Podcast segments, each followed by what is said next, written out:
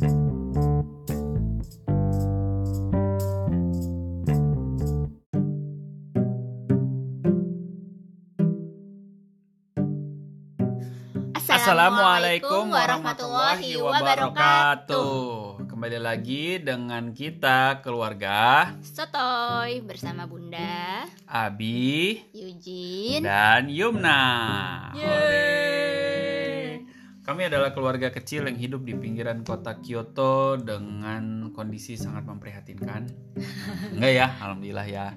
Kita, kita hidup di dalam eh, nuansa eh, kaum duafa tapi alhamdulillah eh, semuanya baik-baik saja dan menyenangkan.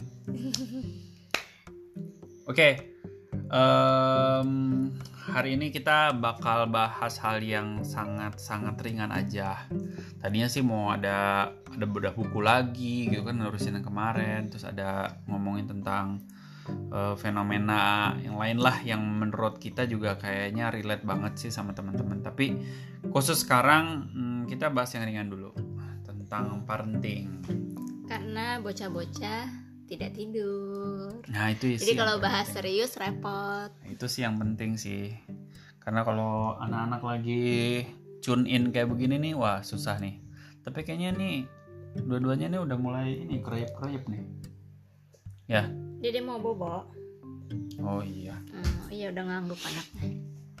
oke nah jadi suatu saat nih bun sekitar bulan Februari aku tuh ngeliat ada feed Instagram tuh lucu banget bun ada akun Instagram namanya bapak-bapak ID Wih. Hmm. Jadi satu postingan dia tuh yang paling membuat aku tertawa terbahak-bahak itu adalah quotes-nya. Quotes-nya kayak gini dia bilang, eh seorang suami itu selalu ingin menenggelamkan masalah gitu. Tapi sayangnya istrinya bisa berenang. Terus aku relate kayak, iya juga ya. Kayak aku, aku kan ya ya kalau udah ada masalah ya udahlah gitu tuh tapi ingatan istri tuh selalu lebih tajam gitu dengan itu akhirnya diungkit lagi dibahas lagi gitu kan terus aku Udah juga ngeliat ya. kayak orang tua aku juga kan kayak begitu kayak papa tuh angin lalu aja gitu masalah ya udah gitu tuh. Tapi mama inget gitu kan wah betapa ini gitu masa Berenang lalunya. Lagi. dibahas lagi gitu kan. Dulu aku tertawa banget terbahak-bahak waktu itu. Terus ngelihat postingannya akhirnya eh, apa ternyata aku kira ini akun yang nyeleneh gitu kan. Nyeleneh kayak ya akun-akun kan dagelan. model-model dagelan yang Oh, dagelan. Apalagi kalau konteksnya bapak-bapak ibu-ibu itu kan pasti nggak jauh-jauh dari yang ya candaan-candaan yang nggak nggak inilah nggak etis gitu kan. Ya, Tap- aku juga nggak suka sih sama yang candaan-candaan gitu. tapi taunya setelah dilihat bagus banget kontennya Ini cerdas ya. cerdas candaan-candaan. banget jadi jadi kayak eh, akun Instagram ini tuh menunjukkan ingin ingin membantu bahwa eh, apa ya eh, supaya buat bapak-bapak nanggung katanya bapak-bapak bapak-bapak itu jadi suami yang disayang istri jadi contoh yang bagus buat anak-anak gitu tuh itu bagus banget deh nah hari ini kita membahas salah satu kontennya nih bun Apa tuh? konten tentang parenting nih Oh dia bahas parenting juga ya. iya bahas Bukan tentang dilema bapak-bapak ya sebagai suami Wah. atau Ya. sebagai bapak yang kerepotan dengan anak-anak yang berisik. iya tapi j- jadi bingung juga ya kontennya tuh kadang kontennya banyak yang nyeleneh tapi dari nyeleneh itu tuh tersirat pesan yang sangat kuat dan dan bener it's true gitu loh gitu Cerdas, tuh. cerdas. cerdas gitu loh nah ini kita mau bahas nih judulnya eh, postingan ini diposting ini kapan ya April tanggal 2 April kemarin Oh udah sebulan eh. udah Dua- dua, bulan bulan, yang lalu dua ya. bulan yang lalu gitu Hmm. ini nih FYI ini akun ini sekarang followernya udah udah sampai seratusan ribu lebih. Dari Feb waktu? dari Februari kita aku lihat itu baru 5000 sorry kayak bukan Februari deng Maret. Maret 5000 ribu. Mm-mm. sekarang udah 100 ribu lebih. Dahsyat emang. Tiga bulan. Dahsyat banget kan? Padahal dia nggak jualan nggak apa buat konten aja. Dan ternyata emang banyak banget orang yang merasakan gitu tuh relate, relate banget gitu oke postingan ini tentang judulnya ciri-ciri orang tua toksik untuk anak. Nah jujur sih ini ini aku pribadi ya ketampar banget sih. Oh iya tuh kan bawahnya ada tulisan. Apa yang dibentuk di rumah akan jadi permanen sampai besar. Tolong dibaca baik-baik ya pak bapak. Jadi ini khususnya untuk bapak-bapak sih. tapi ibu-ibu juga. Gitu. Oke ya kita mulai ya yang Lanjut, lanjut. pertama. Kurang menghargai. Di matanya anak selalu kurang. Apa pun yang dilakukan salah sekalinya benar tidak ada reward atau pujian yang membuat anak merasa berhasil. Dampaknya anak akan merasa tidak berguna bisa stres dan bisa membentuk karakteristik pesimis kepada anak sampai dia besar. Ini pernah yang kita bahas awal-awal itu ya hmm, tentang apresiasi tentang apresiasi ya hmm. 11-12 berarti ya Hmm. reward and punishment tapi kalau di sini kata-kata kuncinya tuh di matanya anak selalu kurang gitu di mata orang tua anak tuh selalu kurang dan Hmm. menurut anak mereka juga selalu kurang seolah-olah Mhm. ya eh, ya dalam konteks ya mungkin saat anak-anak sudah achieve sesuatu terus kita akui gitu kan kita akui. Menurut bunda kita udah kayak gitu belum? Secara umum udah tapi kayaknya sih kalau misalnya aku baca kata-katanya hmm, apa pun yang dilakukan salah nah kita nggak seperti tapi kadang-kadang mungkin ada saatnya sih kita nggak ini juga yang mungkin ya kita kita alfa apa ya? Hmm. ada nggak ya? Kamu kalau misalnya kita eh, apa namanya review setiap harinya atau misalnya mungkin pasti ada sih yang misalnya kelewat. Aku ngerasa ada nggak? Tapi aku juga lupa. Sering sih kalau misalnya misalnya muji misalnya menghargai. Ya aku Hmm. nggak ingat ya kalau misalnya enggak apa ya? Tapi ya intinya kita nggak terlalu gimana-gimana lah. Kalau kurang menghargai kita Kalau karena anak-anak kecil anak-anak kita juga masih kecil gitu tuh. Mm-mm. achievement apa sih yang mereka mereka tuntut penghargaannya gitu loh. Kan nggak ada juga gitu tuh. Ya, kita selalu menghargai sesuai dengan apa yang konteksnya sesuai gitu. Tapi mungkin kalau Mm. anak udah mulai besar dia udah mulai belajar dia butuh pengakuan dia akan meminta itu gitu kan Hmm, mereka nggak nuntut sih, cuma kalau misalnya pencapaian kecil ya setiap baru bisa jalan, baru bisa ngomong, baru bisa apa, ya aku ngerasa kita udah udah eh, cukup untuk memberikan penghargaan ke anak, Hmm. mengencourage mereka. Jadi kalau misalnya poin ini, ya mudah-mudahan kita udah lulus ya. Hmm. oke deh Lanjut, oke kita lanjut ya selanjutnya bun mengolok-olok anak. Hmm. Fisik anak jadi guyonan di depan orang-orang atau merendahkan kemampuan anak di depan banyak orang. Mungkin di saat itu lucu, tapi ini jadi racun untuk anak bapak. Oh, ini sering banget ya. Dampak, maksud sering banget melihat di kasus-kasus sih eh, yang terjadi di sekitar kita. Dampaknya anak akan terbiasa dengan merendahkan orang lain, less respect terhadap sekitarnya dan membuat anak jadi introvert. Ya aku paling keingetan kasus-kasus bullying di sekolah sih sebenarnya. Ikan itu mau bullying dari teman-temannya, bukan Oh, ini dari orang tua ya? tuanya. Mm. Nggak, aku tuh kalau fisik sih mungkin aku jarang melihat lah ya ada orang tua merendahkan fisik anaknya di depan banyak orang gitu tuh. yang kebanyakan malah me- meninggikan ya nggak sih Meninggikan ya mungkin. Tapi tapi aku cukup sering ngelihat ada orang kayak misalkan kayak gini ya. Sebetulnya si bapak ini atau enggak orang tua ini tuh merasa eh, ingin ingin ini aja sih ingin eh, rendah hati gitu tuh, ingin be humble gitu loh. Tapi jatuhnya kayak kayak ngerendahin anak di depan mata orang. Kayak aku waktu ke Vietnam, aku Hmm. kan kunjungan ke rumahnya eh ke restorannya Pak ini nih ada salah satu pejabat di KBRI gitu kan kedutaan. Mm-mm. Nah, terus aku eh, lihat di situ ada anaknya juga. uh, anaknya gitu tuh kan padahal anaknya tuh pinter banget anaknya pinter banget anak yang pertama udah di ITB nah sekarang tuh anak yang kedua tuh dia tuh uh, sekolahnya di Vietnam memang.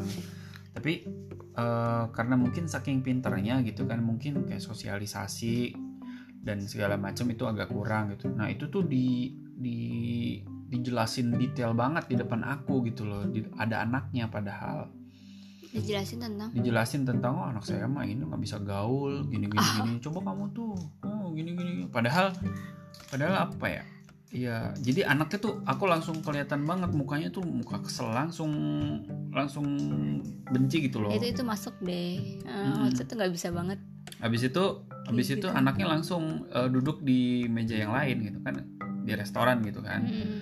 Langsung duduk di meja yang lain karena kesel gitu tuh bapaknya. Dan aku tuh ngiranya kayaknya ini udah sering banget dilakukan deh. Jadi kayak anaknya tuh udah udah jadi saat bapaknya ngomong tuh dia juga ngikutin ngomong jadi kayak dia udah apal gitu loh. Oh. Udah kebayang anaknya kan? umur berapa sih Udah SMA lah kelas, Oh. kelas 3 oh itu tuh udah kayak Iya udah, kan? udah sering ah Iya. Mm-mm. Jadi eh gitu sih. pernah juga Dan- kok ada aku pernah nonton kayaknya film yang kayak gitu yang anaknya niruin eh, bapaknya udah kayak itu tuh udah kayak kaset berulang jadi Hmm. sampai anaknya hafal Iya. Hmm, Iya dan kan? itu biasanya orang tua nggak sadar tuh kalau udah kayak gitu Hmm. tuh Padahal itu Itu tuh udah- memalukan sih. Tapi alhamdulillah aku bersyukur sih aku nggak pernah dulu ya sebagai orang anak. Ya aku ada sih kayak misalkan "Oh, si ini nih si Ugi mah eh, begini-begini nih gitu kan kayak kemarin dikasih uang tapi uangnya hilang gitu tuh. Ya bagi aku ya ya udah sih Ya, emang itu bukan hilang gitu bukan kan bukan gimana-gimana gitu kan. aku apa ya oh kalau aku mah eh dulu aku lupa apa. Tapi aku nggak terlalu ingat siapa orang aku lebih seringnya sama keluarga tapi bukan orang tua sih. Kayak dulu kan aku letoy ya. Jadi paling aku sering dibilang letoy. Mm-mm. itu karena nggak ada nggak ada angin nggak ada hujan nggak ada halangan aku jatuh. Itu tuh sering banget. Terus ya karena badan aku mungil.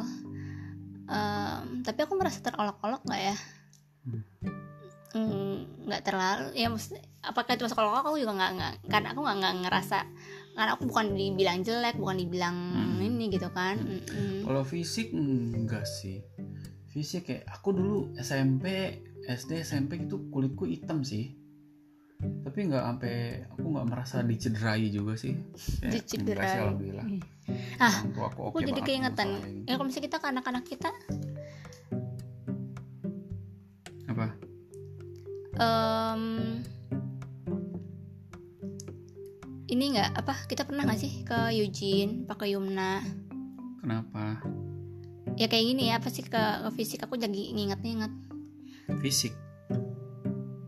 kayak apa sih rambut botak aku ingat waktu waktu oh iya ya. waktu rambutnya belum tumbuh oh, kan iya ya. Tidak bermaksud mengolok-olok mungkin ya kita tapi eh, aku ngerasa itu kan bagian dari fisik sebenarnya. Ya nih rambutnya ke mana? Kan kadang kita suka begitu. Nah itu juga tantangan sih. Kita nggak nggak sadar banget ya. Heeh.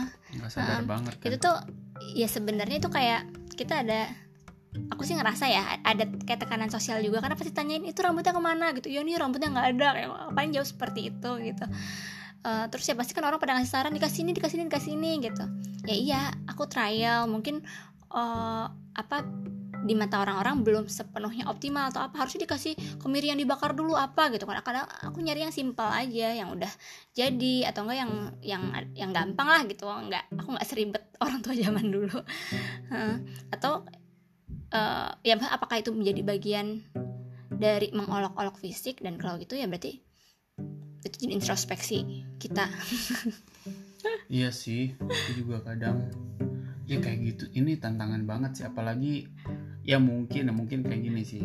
Eh, bisa jadi ada hal-hal yang olok-olok yang kita lakukan tapi benar-benar nggak sadar gara-gara anak-anak kita pun nggak ngerespon itu sebagai sebuah dis encouraging gitu loh ngerti nggak? ya kan dulu malah Jun malah Karena nggak ngerti, ketawa-ketawa Heeh, heeh. karena nggak ngerti gitu loh. Tapi kalau botak aku botak malah Iya, pernah gitu ya terus malah- kitanya malah malah, jadi nggak nggak gitu. malah Heeh. kayak bangga jadi itu dikira pujian ya mungkin nanti kalau udah mulai gede gitu kan ya. Jadi kita juga tahu sih sebetulnya mana yang nanti oh tantangan sih. Harus lebih hati-hati. Mm-mm.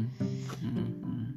walau maksudnya bercanda eh, sebentar ya. ini juga penting banget. Aku aku punya saudara ya saudara eh, sepupu yang saudara sepupu tuh eh, saudara sepupu aku tuh umurnya hampir dua kali lipat gitu dari aku gitu. Udah senior banget lah tapi sepupu gitu.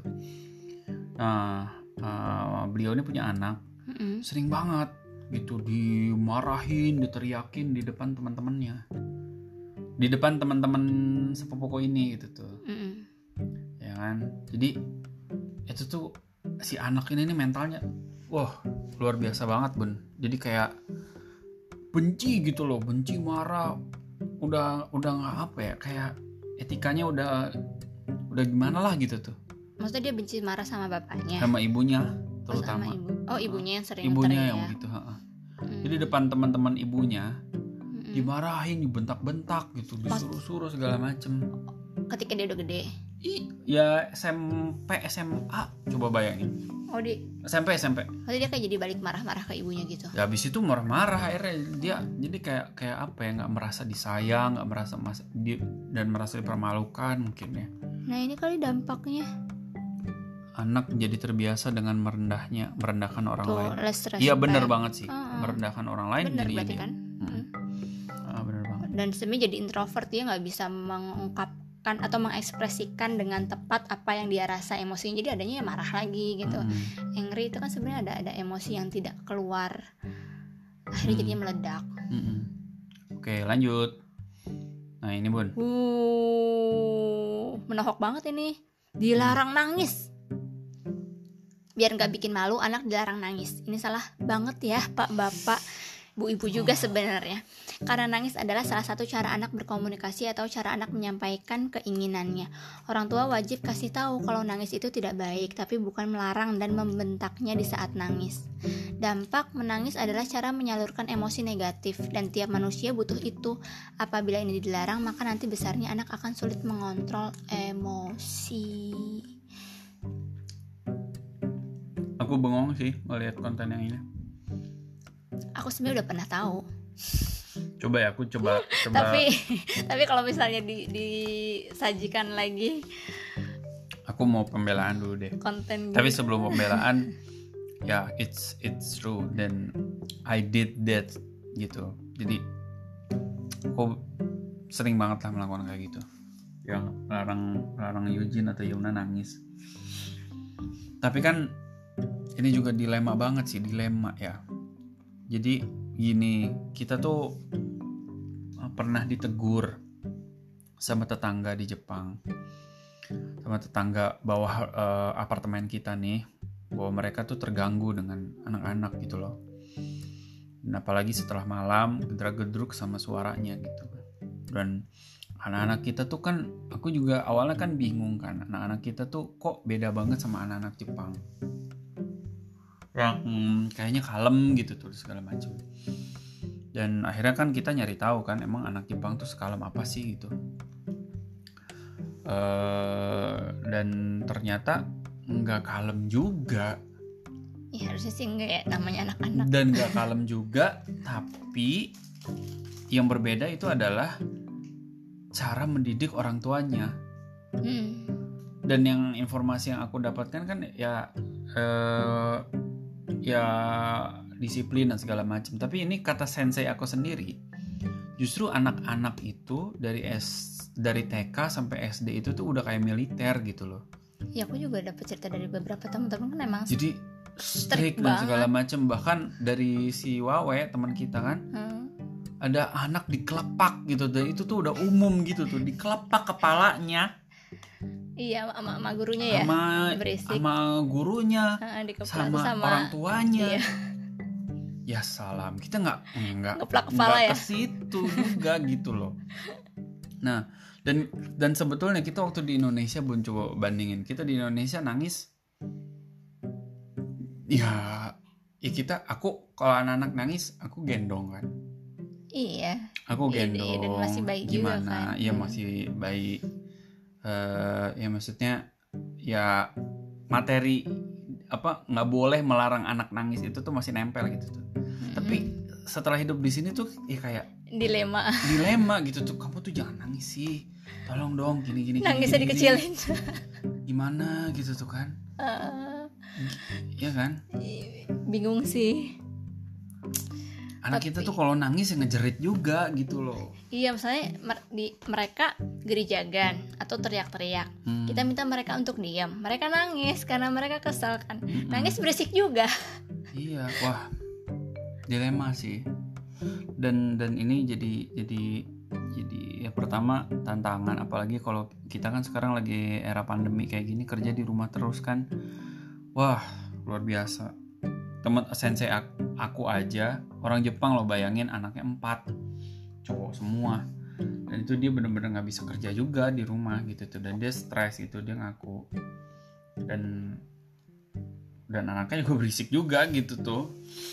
Dan dan yang ditegur sama tetangga tuh bukan bukan berarti orang asing doang gitu. Dan orang sesama orang Sesama Jepang orang juga juga banyak sama. yang aku denger gitu ah, ada kok beritanya sampai masuk media online kalau nggak salah.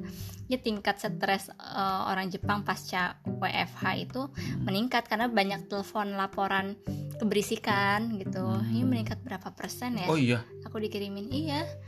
Itu tuh sampai eh, apa banyak laporan sampai ada yang satu kasus melakukan kekerasan karena dia merasa terganggu oleh tetangganya. Waduh. Hmm, kemarin waktu itu dikirimin sama Mbak Yusi eh, beritanya. Mau baca dong.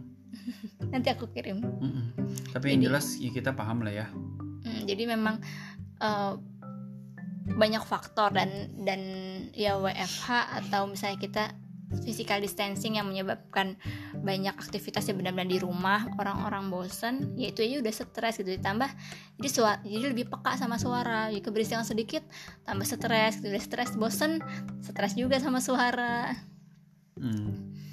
Dan ini sih PR kita kita ke remind banget nih sama ini. Dan harus kita harus bikin inovasi kali ya. Iya harus harus nyari harus kreatif. Penyaluran iya harus cari Harus- harus kreatif kreatif. kitanya. Oke selanjutnya. Manipulatif apa nih? Ini aku yang bacain ya. Terkadang butuh kesabaran untuk menjelaskan fakta kepada anak tentang hal-hal yang masih susah untuk dicerna di pikirannya. Orang tua toksik memilih cara gampang dengan mengarang cerita, menakuti atau berbohong supaya anak cepat mengerti dan nurut. Contoh, kalau keluar malam nanti diculik setan loh.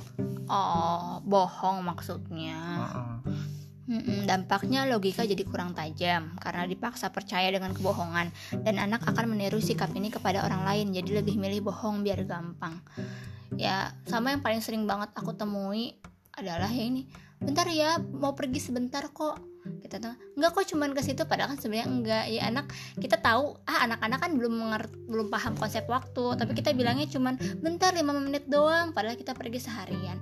Padahal ya harusnya bilang aja mau pergi seharian ada perlu ini. Nanti Hmm, hmm, sama bibi dulu ya atau sama tante dulu ya hmm, hmm. sama nenek gitu. Anak sih pasti nangis. Ya. tapi itu termasuk kebohongan yang menurut aku paling banyak sih. Sama yang itu ya nakut nakutin ya? Hmm. Nakut nakutin ya sering Alhamdulillah sih kita nggak nggak enggak lah ya. ini salah satu yang eh, apa sih konsep utama yang memang aku pengen sama Abi eh, hilangkan juga ya Iya. kebiasaan kayak gini nggak ada gitu kita kita nggak Hmm. ada nggak ada nggak membuat alasan itu dengan berbohong gitu alhamdulillah jadi salah satu eh, Abi tahu kan salah satu komik favorit aku tuh Yotsuba. Mm-mm. waktu aku hamil Yumna ya aku ngidam komik Yotsuba. Eh, itu bapaknya kan Eh, bapaknya Yotsuba ayahnya Yotsuba itu ya padahal dia bukan ayah kandung ya. Eh, ini kayak mencerminkan mungkin orang tua Jepang juga kali ya. Jadi yang penting eh nakal itu memang kerjaannya anak. Yang penting bukan bohong. Jadi itu ada salah satu episode yang oh gitu. Mm-mm, salah. Jadi kadang sebenarnya insting anak juga ketika dia melakukan kesalahan misalnya mecahin piring, mecahin kaca jendela gitu kan karena nendang bola, terus dia langsung, "Oh, tadi ada monster dari luar." gitu. Hmm. Nah, terus oh tadi ada cacing jahat gitu. Oh, itu tadi ada yang masuk gitu kan. Itu gelasnya pecah tuh gara-gara dia menyalahkan orang lain karena dia udah ingin melindungi dirinya sendiri itu kayaknya insting. Nah, ay- ayahnya tuh langsung langsung ini coba cacing. Jadi dicecer dicecer terus tuh sampai itu kayak kayak ngelatih si logika anaknya nyampe mana. Terus akhirnya dibawa ke kuil Mm-mm. ditaruh di eh, depan apa sih dewa yang serem gitu. Dewa nio apa namanya. Heeh. yang oh ketakutan kan anaknya. Ayo cacing jahatnya keluar cacing pembohongnya keluar gitu kan. Maaf maaf aku bohong. Yotsuba yang memecahkan. Akhirnya dia ngomong gitu. Baru ayahnya maafin gitu kan. Maaf gitu kan Yotsuba itu ayahnya ngejelasin nggak apa-apa ya Suba mecahin kaca jendela, mecahin piring, mecahin gelas. Yang penting jangan bohong. Hmm, itu kena banget ke aku. Maksud aku salah salah satu yang favorit ya dialog itu tuh. dan ya mungkin kita masih bisa bertahan dengan ya kita alhamdulillah sih aku juga melihat uh, saudara-saudaraku atau enggak orang-orang lain yang masih suka gitu ya nanti ada kalong wewe nanti ada apa gitu kan kalau keluar malam atau macam-macam lah gitu alhamdulillah sih kita nggak nggak nggak ke situ. Cuman menjadi tantangan kita itu adalah karena sekarang tuh anak-anak kita masih kecil masih belum tiga tahun. Jadi dampak eh, kerugian katakanlah atau kesalahan yang dia lakukan itu tidak terlalu besar untuk eh, dia eh, apa apa sih harus bohong gitu loh ngerti nggak jadi kayak misalkan kalau Eugene udah gede katakanlah Tapi Eugene kan udah lancar ngomong. ya maksudnya misalkan Eugene Hmm. udah SD misalkan Mm-mm. Eugene tuh ternyata di sekolahnya nauzubillah min dzalik ya ngebuat temannya nangis Mm-mm. gitu kan Mm-mm. Nah, dia kayak udah tahu konsep sosial, dampak sosial kayak gimana. Dia udah tahu bagaimana eh, sanksi sosial seperti apa katakanlah gitu tuh secara nggak langsung. Ya mungkin Ah. peluang dia untuk membela diri. berpikir ah, berpikir untuk berbohong itu ini juga Nah, sih. itu eh, faktor lingkungan kan berpengaruh. Nah, menurut aku yang pernah aku dapatkan juga emang pondasinya akhir akhirnya dari dari orang tua selama golden age ini nih 0 sampai 7 tahun ini. Jadi se- Eugene sama Eugene kan sering bikin nangis Yumna atau sebaliknya. Nah, kita sering nanya kenapa, diapain. Nah, itu sebenarnya kita udah ngelatih ini dari awal. Oh, iya. Kalau misalkan kita marahin dia setelah dia berkata jujur, dia pasti berikutnya akan punya berbohong ya. mm-mm, berpikir Hmm. untuk melindungi dirinya sendiri. Tapi justru di sini kita saling mengingatkan kan, kita tidak memarahi dia ketika dia udah berkata tadi Dede oh, dipukul pakai yogurt tadi kan tadi pagi itu. Oh ya udah jangan dipukul ya, minta maaf, udah baikan. Itu yang benar-benar harus setiap harinya kita eh, biasakan. Jadi menanamkan kepercayaan ke anak. Berkata jujur, maka kita ya udah akan memaafkan gitu. Kita saling minta maaf, Mm. kita nggak akan marahin. Itu sih dan kalau misalkan pondasi itu kuat menurut aku faktor lingkungan yaitu tadi pengaruh lingkungan sosial atau sanksi sosial yang dia nanti misalnya pelajari eh, harusnya dia bisa lebih survive Aku juga tuh bun kalau boleh jujur ya. Aku tuh udah mulai berkata dalam diri sendiri aku udah nggak boleh berbohong dalam konteks apa pun. Hmm, pas SMA loh jadi dari kecil sampai SMA tuh aku berbohong tuh udah kayak bisa aja gitu loh. Hmm. nyontek segala macem tuh masih bun. Terus setelah SMA gitu udah udah nggak apain lah gitu. Untung kita nggak pernah satu sekolah ya. Oke selanjutnya. Ini yang terakhir nih. Menciptakan suasana tegang apa nih? Dengan tujuan untuk dihormati kondisi di rumah dibikin kayak penjara. Anak takut kalau bapaknya pulang kantor semua harus tertata rapi. Dampaknya anak tidak akan belajar tentang kepemimpinan yang baik. Sampai besar mereka akan menjadi orang yang bosi dan dibenci anak buahnya. Hmm, hmm, aku pernah nonton iya juga ada sih. sih beberapa contoh yang Iya aku juga sih. pernah lihat atau film-film yang kayak gini. Aku sering ngeliat eh, yang digambarkan di dampaknya di sini ya anak yang bosi dan segala macam. Tapi aku nggak nggak nggak melihat itu kayak ada korelasi langsung dengan suasana tegang diciptakan oleh orang tuanya sih. Aku aku belum melihat. Menurut bunda gimana? Em, kalau aku ingat-ingat dari banyak contoh misalnya keluarga yang pernah aku lihat ada yang seperti ini ada justru yang sebaliknya. Gimana? Jadi eh, apa ketika orang tuanya atau misalnya bapaknya emang gaya militer banget ya eh, apa di ke anak-anaknya ya anak-anaknya jadi jadi tegang dan akhirnya dia kayak menumpahkan ini menumpahkan emosi di luar. Ya termasuk bosi dan suka entah merintah kan tuh dia dia nyontoh gitu ya. Ah, iya, iya, Nah, iya, itu aku iya. pernah lihat. Tapi ada juga yang sebaliknya eh, dari keluarga aku juga bapaknya itu otoriter banget ya maksudnya keras banget gitu ya Hmm. tapi justru anaknya eh malah anak laki-lakinya malah jadi lembut karena nggak suka bapaknya kayak gitu gitu nah kalau kayak gini mungkin entah peran besar ibunya apa gimana gitu tapi Iya, jadi iya. kebalikan banget sama bapaknya Hmm, hmm, hmm. Hmm, aku aku melihat beberapa contoh yang seperti ini sama yang kebalikannya gitu tapi ya Hmm. ini termasuk bener sih dengan tujuan untuk dihormati. Hmm, jadi ya, ya sebetulnya kalau aku jadi bapak gitu ya, ya ada sih bener-bener rasa kayak gitu tuh. Jadi kayak kayak aku ingin dihormati dengan dihormati itu semua kata-kata aku tuh nggak tanpa aku harus jelasin capek-capek jelasin anak-anak nurut gitu loh. Hmm.